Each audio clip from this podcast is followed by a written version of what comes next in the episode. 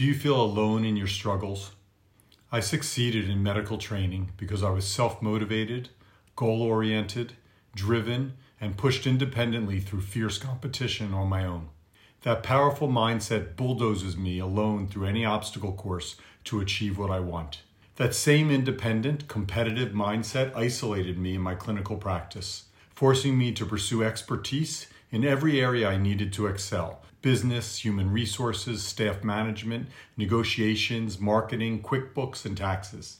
Until I realized that I was stuck in my own insane asylum, hearing nothing but the echoes of my own thoughts, limiting beliefs, and narrow ideas. It took me years to learn to share vulnerability and get comfortable with taking risks outside of medicine and making mistakes in order to stretch. I now know that there is another way. Through networks and mastermind groups, I found other physicians and entrepreneurs open to discuss our truths and challenges with a similar goal of a better future. Through relationships, I discovered support, connections, and communities to fill the void and light the fire. I learned and now realize that I do not have to figure this all out on my own. There is a fear and stigma in medicine with anyone knowing that I, as a doctor, don't have all the answers or I need help. Dean Ornish says, People who are lonely and depressed are three to ten times more likely to get sick and die prematurely when compared to those who have a sense of love, connection, and community. Even doctors. We all know that medicine can feel alone. Ryan Moran says it well. There is a big lie that I am on my own.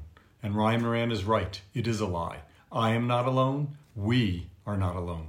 I chose medicine because I'm fascinated by people. And during the COVID 19 pandemic, I came to value human connection more than ever. I remember the days of phones that connected to the wall, writing letters, or photos which I couldn't see until I waited a week for them to get developed. I'm now grateful for FaceTime, Zoom, Google Meet, Facebook, and Instagram to keep us connected so much faster and easier.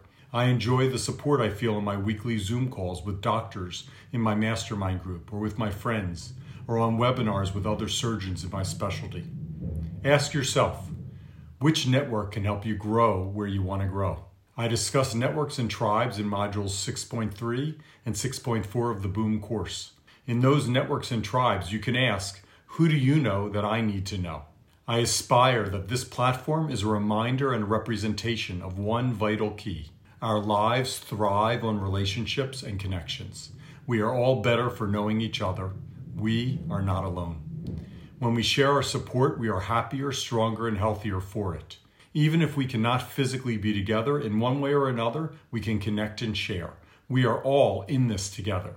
I am stronger, smarter, and better for sharing, listening, and engaging with others. No matter what my administrators say, no matter what my hospital makes me feel, no matter what insurance companies pay, no matter what my government mandates, I know I matter.